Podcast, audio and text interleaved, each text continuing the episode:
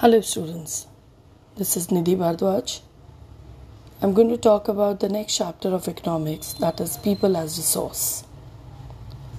Now, people as resources is a unique way of looking at the economic value of population, the ability of people to engage in activities which produce goods or give services makes them useful members of the economy.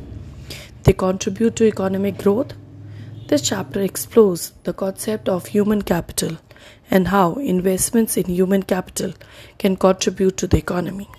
It looks at the role of education and health in determining the quality of the population.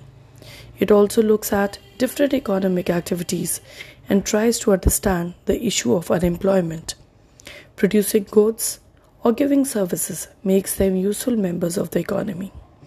They contribute to the economic growth this chapter also explores the concept of human capital and how investments in human capital can contribute to the economy. It looks at the role of education and health in determining the quality of the population.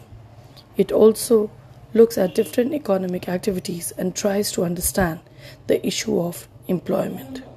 Thank you.